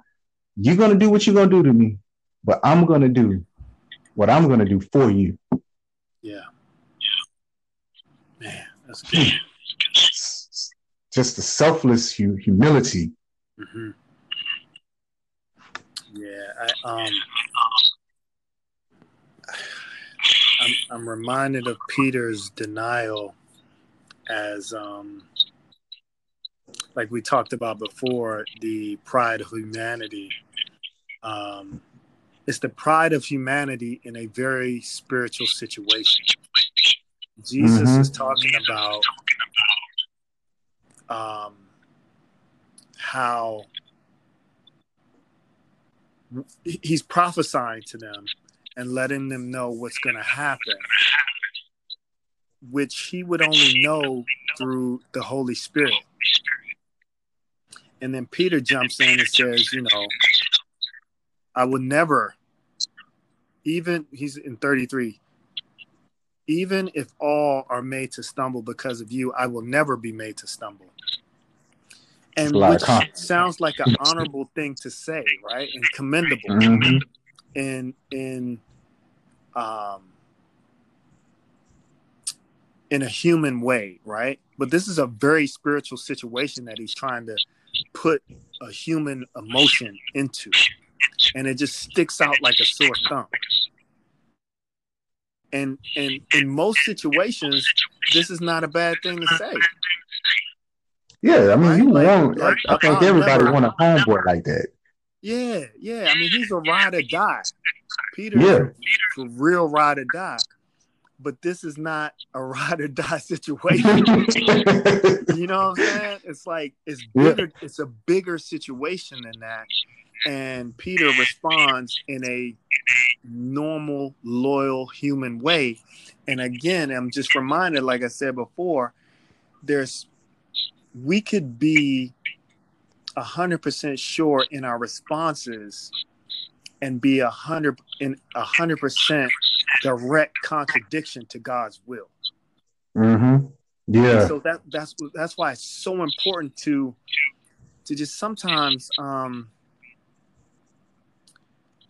like sometimes we have to wait and and just let let God do what he has to do, right? Like, not saying um I, I mean I think it's it's good for Peter and in this section for us to read about it and understand it, but in in our lives, knowing what we know about what Peter did, knowing what we know about the rich young ruler, um and in other areas, um even even earlier in the chapter with the the lady with the the, the flask of oil, like knowing, I mean, just just waiting a beat, because if we really trust God, we will let him explain himself.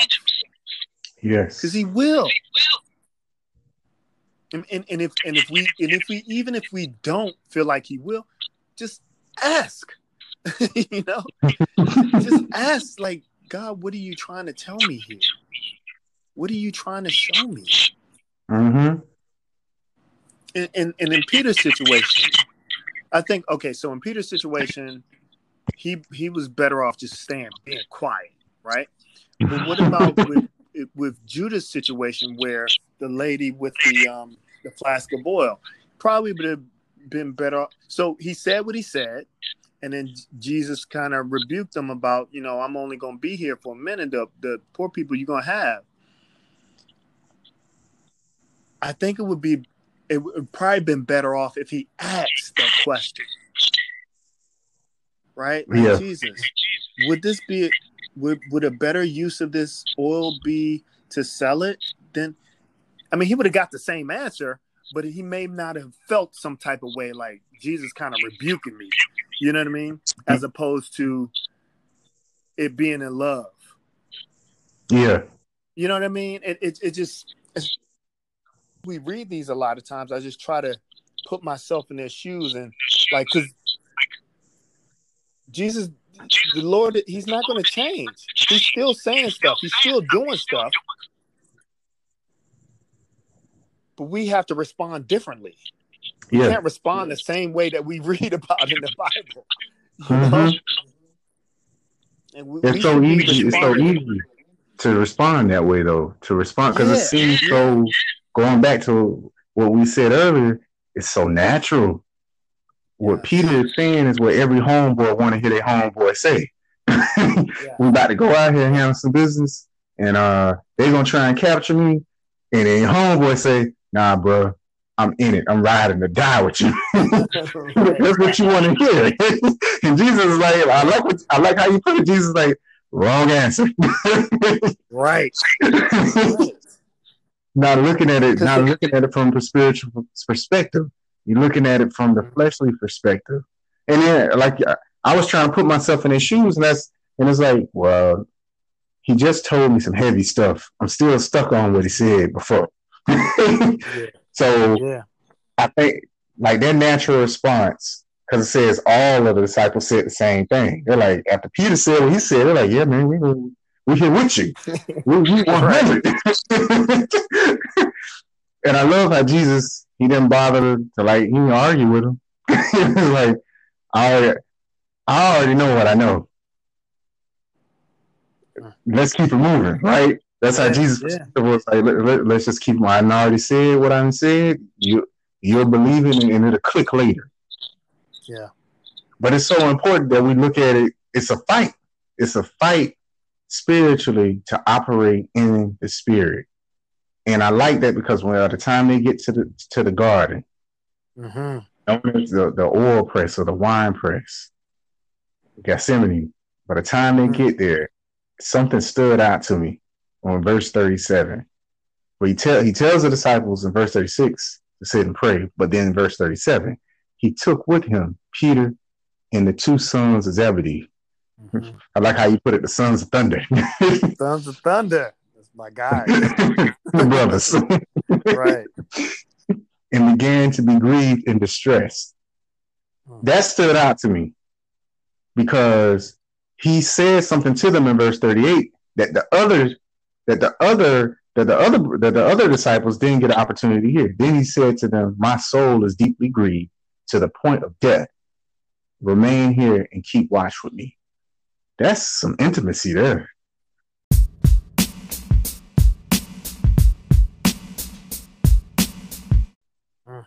That's some straight up intimacy. The other, the other disciples, they rolling with him, but they don't hear this conversation.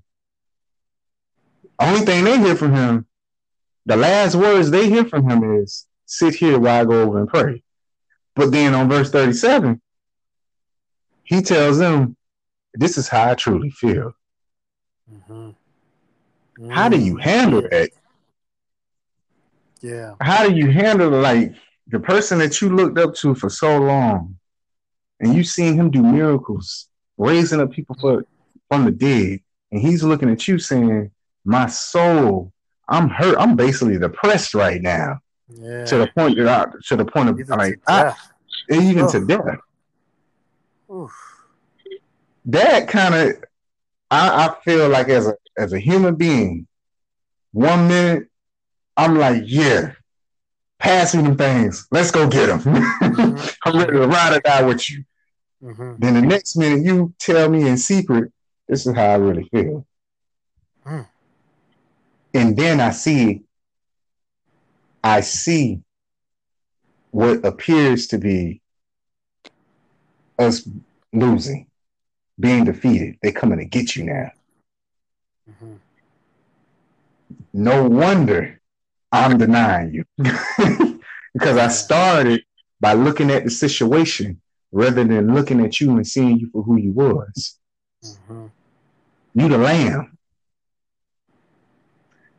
Mm. It's so easy. I think we covered this before when we were talking about the uh, the house of Israel with Moses in the wilderness on how ungrateful they were. And when you are grateful, it causes you to see things the way you ought to see them. It causes you to look at things from a spiritual perspective.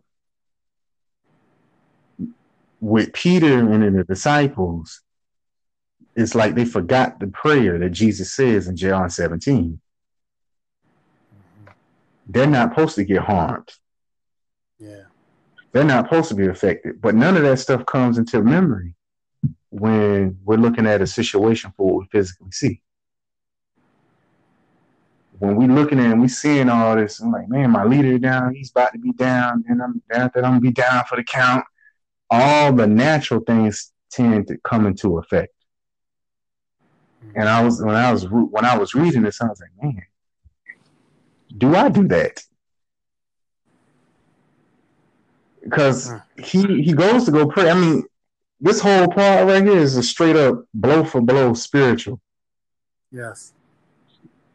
Because Jesus tells us to ask. Tell he tells us to ask, seek, and to knock. And in that passage, when he's saying that, it's telling us to continuously keep doing it. And in here, in this same passage, in these verses, he pretty much the same thing he told us to do, he's doing. Yeah. He goes to go pray. He's continuously praying. And he tells them to keep watch and pray so they don't enter into temptation in verse forty-one. And, of course, they doze off because they're like, it's a spiritual warfare. It's, it's a dark hour. And I got to think, I'm like, why is it that sometimes when you really know you should be praying, you get sleepy? It's like the deep sleep of the deep sleep of the deep sleep wants to come. It's like prior to, it's, if I was watching T V or something, that deep sleep ain't coming. But now that I know I need to be praying because something is bothering me now, now all of a sudden I'm like dozing off in my prayer. Like, what's going on? And that's what came to mind with this. I'm like, yeah, that's that, that's that, because it's it's a spiritual battle. It's that spiritual battle that's going on. And what I love is that Jesus didn't get stressed out with them. He didn't turn around and say, man, or it didn't even show up in his prayer that, man, you gave me these twelve and you see, you see them over there sleeping. They ain't even praying for me. He was more just so committed to the will. Yes. Man. Committed to the will of God the Father, which is a hard thing to do if you're battling in two worlds. Yeah, the world of the, the world, the world that we're in, in the spiritual world. But yeah. Jesus, I, what I got from him is like his perspective was like, I'm looking at this from spiritual. If I don't do this, those over there that I love that sleep right now, they'll never be able to sleep for all of eternity. Right. Yeah, they'll surely die. Yeah. Mm-hmm. And, and that's that's what's so powerful. Like I, I took a bunch of notes on all of this stuff, but when I got to this part of the chapter, and actually the rest of the chapter, um, it's so intimate. Yes, like you said that, like, like I couldn't really put any notes into words, and I said, you know, as we talk about it, I I let whatever's in me just come out because I I think. What, what you said is it really hit me because I knew that, you know, he took all the disciples, then he then he broke off the ones that were closer to him and, you know, had them sit and watch for me. But I, I just never noticed this part here where he first says, sit here while I go and pray over there. And then this sort of change. It's changing demeanor because this is this is Jesus, right? Mm-hmm. He's been leading these these disciples for for a couple of years now, and so he he commands their respect. But this sentence here to just Peter, sons of thunder. My soul is exceedingly sorrowful, even to death. Stay here and watch with me. And I've I've read this over and over and over again, but this is the first time I see I see the contrast in what he says to all of the disciples, and then what he says to his inner circle, the mm-hmm. ones that are really close to him. They see the true Jesus. These are the same ones. I guess John was the only one that is. Um, Because Peter and the brothers Zebedee, they was on the Mount of Transfiguration with John, right? Yeah, yeah. It, it looked like the same batch that was in the Mount of Figuration, Transfiguration is here, it's, except the, John. It looks like mm-hmm. John is not the John is the only one that's not here. So Peter. Okay, but anyway, um, I just, I just, you just see a different side of Jesus. A different um, in the moment, in this context, mm-hmm. you see a side of him that is very vulnerable, and what what I know as a leader and a study of leaders, uh, uh, a study of leaders, that's one of the characteristics. This is the only place I can remember in his ministry where he's so he's so vulnerable. He opens up himself, his heart, yeah. to his disciples in such a time. Like whenever the uh, Pharisees and Sadducees come after him, he don't say nothing. He didn't say nothing like this. Mm-mm. When they when they was throwing all those questions at him, questioning his authority, all this stuff. It's always a portrait of confidence, a, a, a portrait of stature, of a model of poise, right? This is the only time we see sort of his humanity. Mm-hmm. And it's, it's, it's just so powerful because we know that he's fully God and fully man. And this is where we actually get to see it. And then we get into um, the next couple of verses where he, you know, he, he goes a little, it says he goes a little further and falls down. Um, he went a little further and fell on his face and prayed, saying, "Oh, my Father, if it be, if it is possible, let this cup pass from me. Nevertheless, not as I will, but as you will." And this is another important verse because this is the model that we have to live by. Yes. As we face everything that we face in our lives, this is something that we need to hold on to. This is the model that Jesus set before us. "My Father, if it is possible, let this cup pass from me. Nevertheless, not as I will, but as you will." And that was the end of it. It was no negotiations. "God, if you, if you take this away from me, I'll do this." No. And and this is a this is a perfect model of what we should do in our stressful times. Yeah. He he was distressed. He was exceeding, like, think about some of the things he said. "My soul is exceedingly sorrowful, even unto death." Right? Um, That's heavy. That's heavy. I, I, I, I, I'm sorrowful. And he says to the brother, he said he began to be sorrowful and deeply distressed. Right? Mm-hmm. That's is, heavy. Yeah. This is not a, you know, I, I, you know, I don't know. This is something that's that's really, really, really bothered. Nothing bothered Jesus like this. Nothing has, has really affected him to this level. And we see that. We see what faith is in Jesus' words. When things get rough, you can ask for God to take it from you, but be okay when God doesn't. When he says, "My grace is sufficient," that's what this is saying. Mm-hmm. It's so important to keep in mind of, of, of that, of God's character, because it may seem like it goes against regular thinking to have certain events occur. Mm-hmm. But in God's eyes, it must occur in order to bring about what he promised. Yeah. And when I was, as I was reading this, I was like, man, Jesus, perfect, exa- perfect example of, per- of, of a leader. He's not asking us to do something he didn't do. Mm-hmm.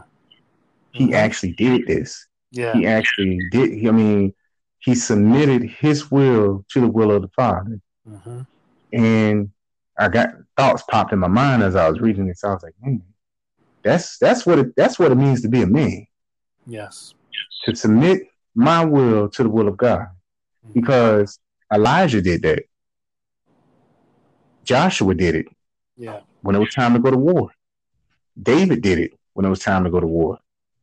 And each time they did not lean on their own understanding. They they they left it all up to God, and it came. The change came about. And in this case, I got to thinking. I was like, man, this is heavy, because here it is at this particular moment. My sin, even though I wasn't born yet, that's what Jesus was feeling. The the Trinity has never been separated, but this go round, the Trinity was actually being separated, mm-hmm. because the sins of the whole world was now falling on him. And I got to thinking about it. I'm like, man, I when we talk about this, like, how do you live when you going through a bad situation and you don't know God? Yeah. That feeling of having everything go wrong and you feel like you don't got nowhere to turn. And in this case, it's like everything is all that bad is on Jesus. He's feeling the sin, the weight of the sin of, of, of the whole world on him now. And there's been a division. And I was like, God did this. He was willing to break apart, so to speak, himself, so that I can reign, so that I can reign with him. Yeah. And I got to thinking about that for a minute. Like I sat down, I was sitting down, I was thinking about it. I was like, what, what, what is it that I'm, what is it that's bothering me now? When I know that, mm-hmm. what is it that I'm going to allow to stress me out? When I know that's what this, that when I know that's what he did, he was willing to not be himself, so to speak, so that we could be ourselves. Yeah. Yeah. Because I'm like, man, that that the the feeling of praying and feeling like when you when you're really going through something. And you feel like, is God hearing me? But to turn around and know there's a separation that's about to occur. Yeah. That's what he's bothered about. Mm-hmm. That separation that's going to occur. Yeah. I don't even want to know what that feels like. That's so good, man. Because the, the, man, it's so good because the, you, you mentioned, it's about being a man, right? Mm-hmm. And what jumped out mm-hmm. to me as soon as you said that is the fact that Jesus was honest. He was he he faced up to what he was feeling. He didn't yeah. deny it. He didn't didn't try to, you know, just stuff it down and not deal with it. Nah, this was bothering him. And and what I also love about what you said is just the fact that how do we then, knowing what we know about this particular chapter and the, the previous chapter and um, these verses here, how do we now go forward? Because th- we're being equipped. Mm-hmm. We're being equipped to handle those things that we that are are faced. We're faced with that may bother us. It may mm-hmm. be, it may be, you know, in somebody else's eyes, it's a simple thing like your marriage, right? But it's mm-hmm. it's hectic, you know. What yeah. I'm saying? It's stressful, and and we we know that we have. If we go back to chapter twenty-five and what Jesus was talking about, what the kingdom of heaven is like, being ready. It's it's it's about uh, doing everything you can to maximize the um, talents that God has given you, and being able to hear those words, "Well done, good and faithful servant."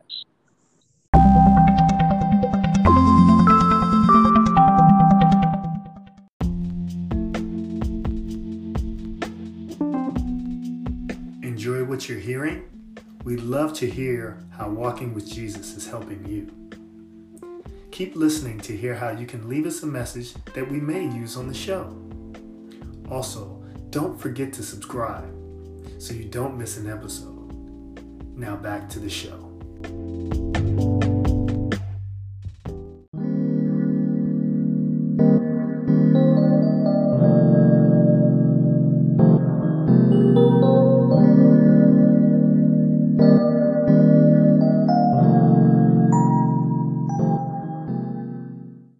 How can we go forward and not try to live that out if Jesus did? And we call ourselves followers. Yeah. How can we go forward and not try to live this out? Not just be hearers, but be doers of the word. And Jesus went through, I don't know. I, so I went through a situation where I had to dissolve a business. Mm-hmm. This was years ago. And it was the closest thing to divorce I've ever went through. And it was so stressful. Mm-hmm. And, and, you know, I, I, I would I would say I would never wish that on anybody. I would never wish divorce on anybody. But this is a situation, closest thing I can think of to the stress that Jesus was going through at this point. And, and I totally understand what you're saying, because from Jesus' perspective, that separation from, from God is, that's a big deal. You know what I'm saying? Like, that's a, yeah. a huge situation where, you, you, you know, but he got through it. And as he was ministering to himself in chapter twenty-five, I think this prayer, we see the value of prayer, that it helped him deal with this. Mm-hmm. Like, it, it's not like... um. He's going through this and he's talking to his disciples. No, he's trying to work this out through, like like the word says, work out your own salvation through prayer, like through trembling. Yeah. yeah. And Jesus did it. And like, that's why we he's the author and finisher of our faith. No matter what we see in the Bible, it always points back to him. Yep. And and and And he is our model. I mean, I wrote, um, I wrote something about that. Like, he is our model. Where did I write that? Um, yeah, I can't. Yeah, I don't think I it was something else. But it's, but it's he true, is our model. He, like, we always can look to him to to figure out. Like, we say, you know, the Bible has an answer for everything that we face in life. But if you really think about that and look at it, is the Bible's pointing to Jesus. Pointing to Jesus. I mean, he gives so many examples. I mean, as a man, when you're going through something and you're feeling depressed, a lot of times you want to keep it to yourself. But here, yes. Jesus, in verse thirty-eight, he shares this intimate moment with how he feels yes. with his closest brothers. Yes, yes. To me, that's just a le- that's a lesson. Absolutely. And then he goes and he breaks it down on his face to God.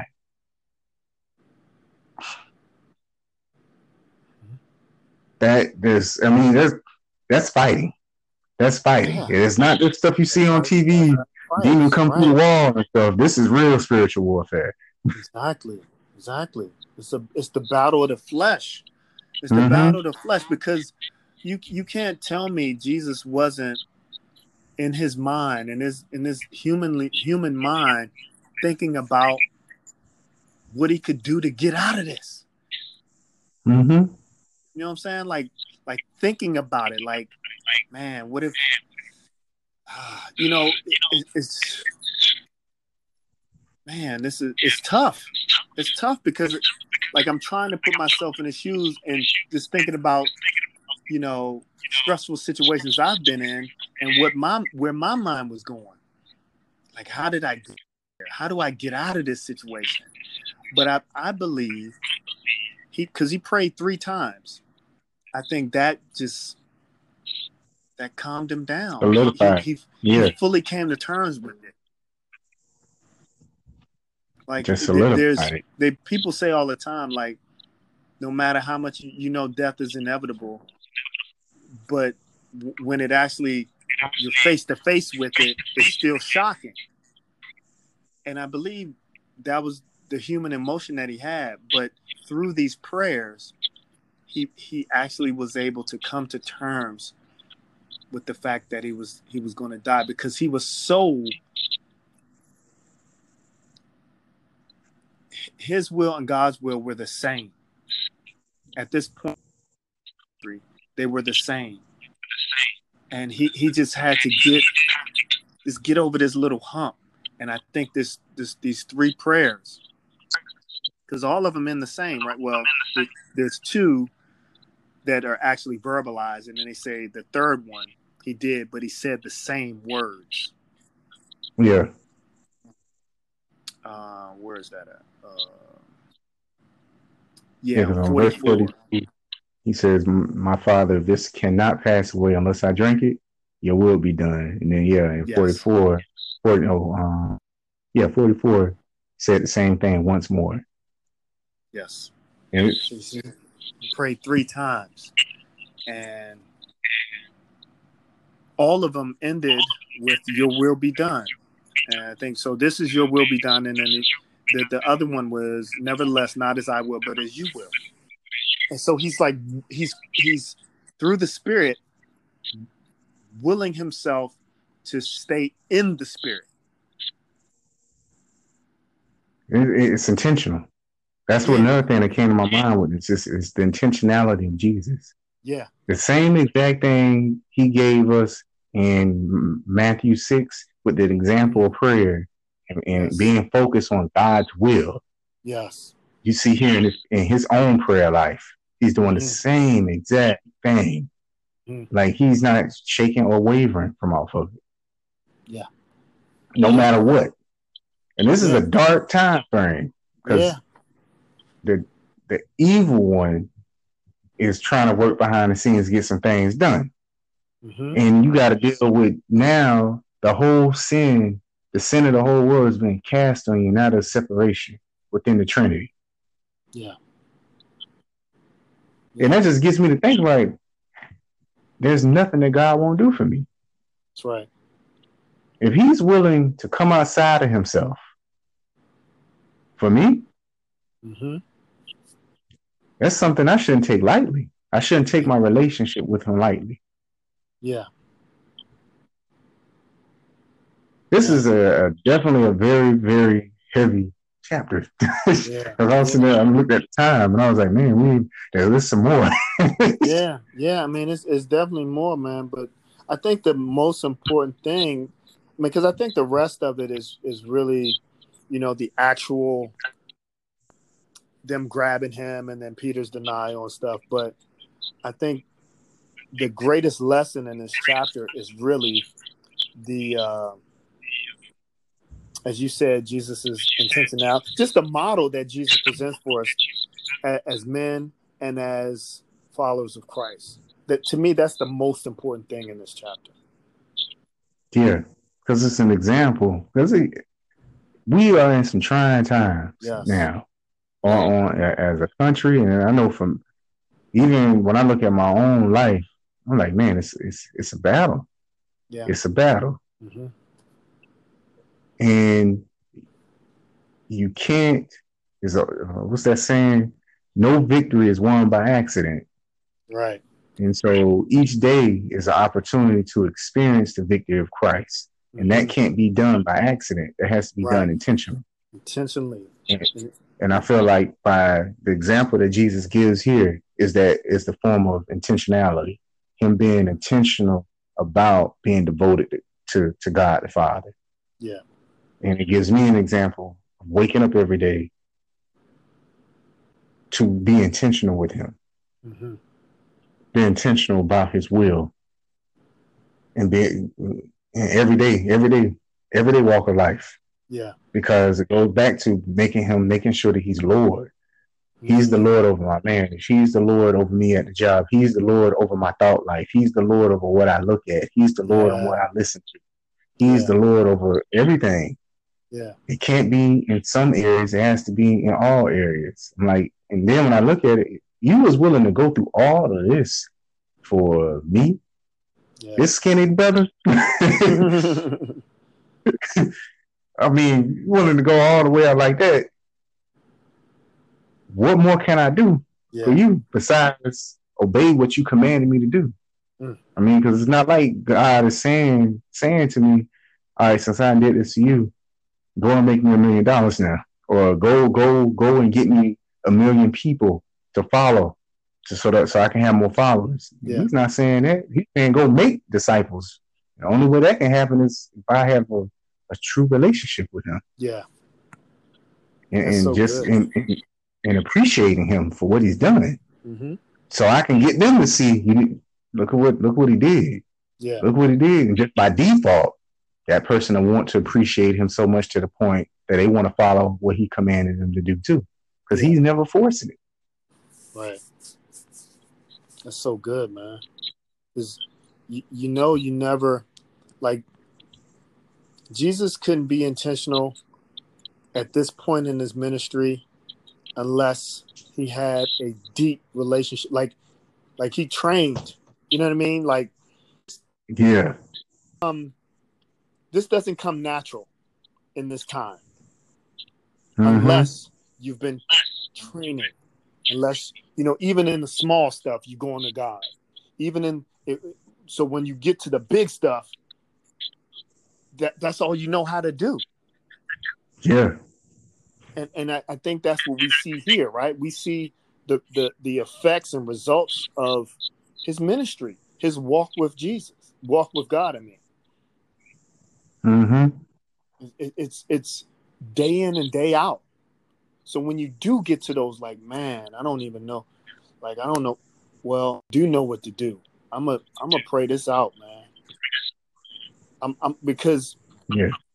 you have, you have nothing else to lean on. You, you haven't leaned on anything else. So why, why change now? Yeah. And I, I just think it's, he gives us not not this moment, but everything that led up to this moment. Mm-hmm. Awesome. Yeah, this is awesome, awesome, awesome chapter. Ooh, we are one hundred eight minutes, one hundred nine minutes. Yeah, yeah, yeah. Close on prayer then. All right. Yeah.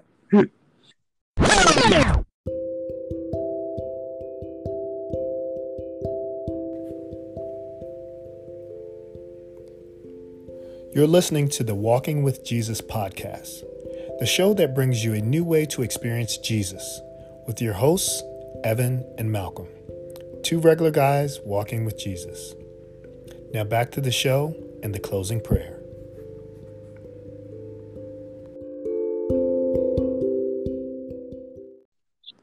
Dear Heavenly Father, just thank you for allowing us to make it this far. It's not by coincidence. You've been intentional about providing for us. You've been intentional about making sure that we're healthy, that everything is working normal. You've been intentional about that. We ask you, Lord, please forgive us for not being intentional about you and your business. We're praying, dear God, that you may continue to uh, move through and around us, but we're, ask, we're asking that we see your hand. We recognize your hand. We're praying that your Holy Spirit prompt us so that we can do the things that you want us to do. We don't want to unintentionally not serve you. We want to give all of us, all, every part of our being, it belongs to you.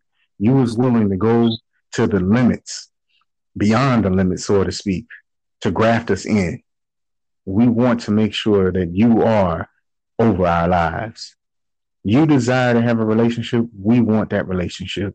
We don't want to live a life that has you in disrespect, basically saying that what you did was done in vain. We don't want you to feel that way. We don't want to come off that way, not only to you, but we don't want to come off that way to the world by showing the world that we don't care about what you did. We are in a trying time right now in our, as a country and as black men, and even if for some, um, also for our white brothers, they may feel also challenged too.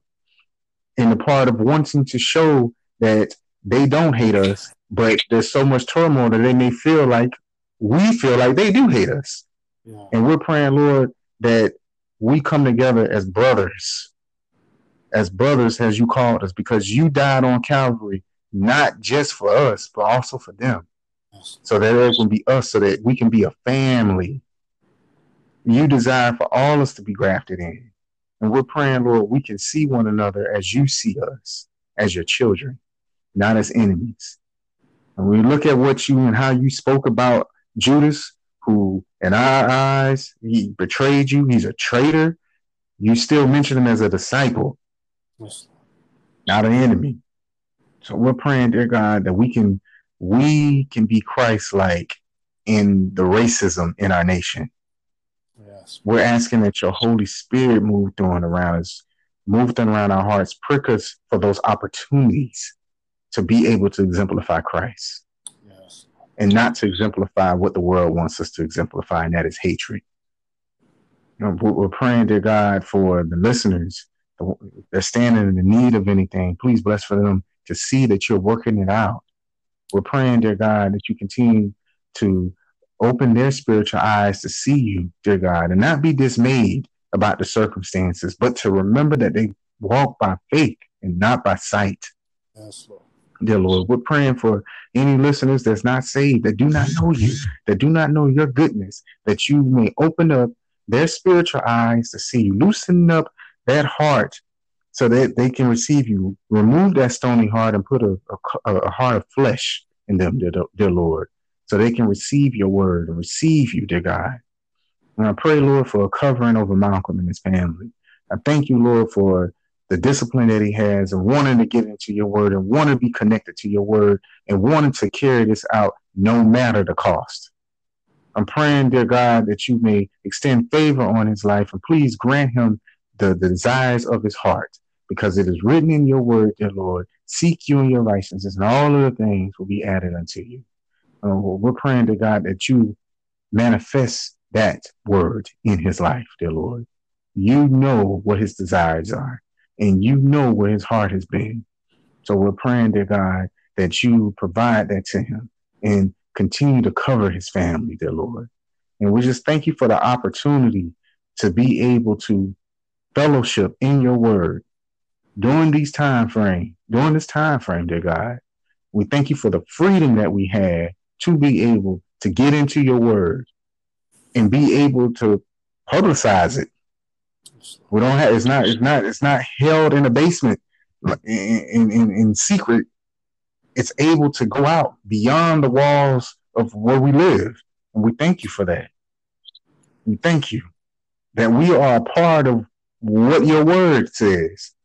And that is, your word is supposed to spread through all the corners of the world, and we're participating in it. Thank you for that. Thank you. May we not become dismayed or be unfocused on what your will is, but may we be focused on it just as well as we'll be focused on our favorite team. We're watching the game. We're, pr- we're praying, the, the Lord, that we're focused on you that way, if not greater. And we want to give you the praise and the honor that you so rightfully deserve, dear Lord. In Jesus Christ's name we pray. Amen. Amen, brother. Amen.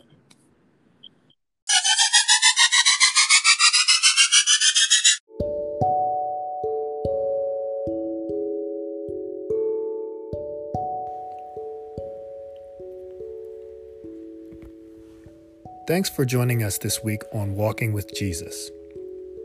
If you have not made Jesus the Lord of your life, this is as good a time as any. I invite you right now to go to Jesus Christ and let him know that you believe he died for you and he rose for you with all power, and that you want him alone to be Lord of your life for the forgiveness of your sins and the gift of eternal life.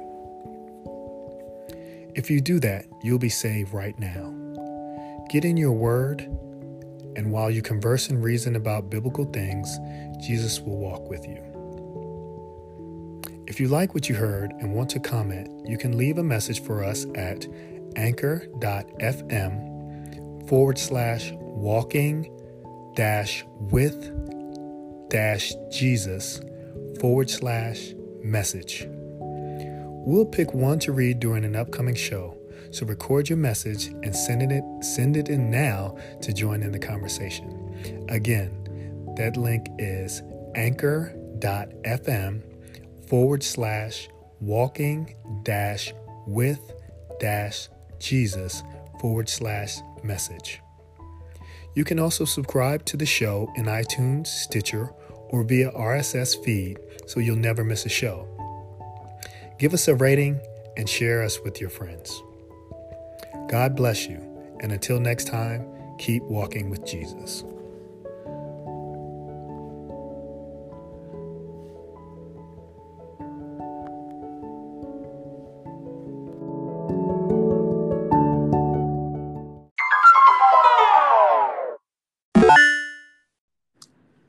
That's another one for the books, brother. This is a good one. Yeah. Yes. Yeah. It definitely keeps me an eye on what he's done and just bringing back to remembrance when I'm seeing all this hatred and stuff. Yeah. It, it's being panned out with certain videos about either, either somebody getting shot, like what just happened with um with Jacob Blake, or I seen one recently where the police guy had his hands clearly up in the air. Mm-hmm. Clearly was unarmed, and the officers, a group of them, came and just pushed, kicked him in the back. Mm. Uncalled for. And I'm looking at, I'm looking at it like, well, I got to look at this from the lens the way God sees it, so that if a white brother or sister comes and want to ask my opinion on the matter, I don't respond in the flesh. I respond so that they can see Christ. Yeah. It's a battle. It, and it's, it's a battle, but it's, it's it's a it's a it's a battle of intentionality, right? And yeah. Discipline. Yeah. Like, that's why it's so important to stay in the Word, because if you are asked that question, if you stay in the Word and you stay in God's will, it's not going to be hard to respond in the Spirit. Mm-hmm. But if you try to draw on the Spirit, you know, once in a blue moon to, res- and, and I mean, try to respond in the Spirit in this situation, and you only ever get into the Word once in a blue moon, you're not going to really, like you said, you're not going to represent Jesus in that response. Your flesh is going to show up. Yeah. And so, to your point, man, it's it's it's to be intentional is a exercise in discipline. If we want to be intentional, we gotta be disciplined. If we want the yeah. Spirit to show up, we got to stay in the Word. And that takes discipline. There's a lot of distractions out here. Yeah, yeah, you're right on that. It definitely takes discipline. It's not something that it's not something that can just be done na- uh, naturally. Like, yeah. It's something it, it will be natural if, with the discipline, but it just not just ain't gonna just flow like that. Yeah, it has to be intentionally done with discipline and wanting. Should t- spend time with God. That's right. That's right. All right, brother. This is good. I'm gonna meditate a little bit more, man. But this is really, this has been an excellent, excellent chapter to review and just to bring into focus some of the things we're dealing with right now. Yeah. Yeah, I'll be doing the same thing, meditating on this. All right, brother. All right, you brother. Have a good one. We'll, we'll get uh, get back up on Monday. All right. Take care. You too. Great. Bye-bye.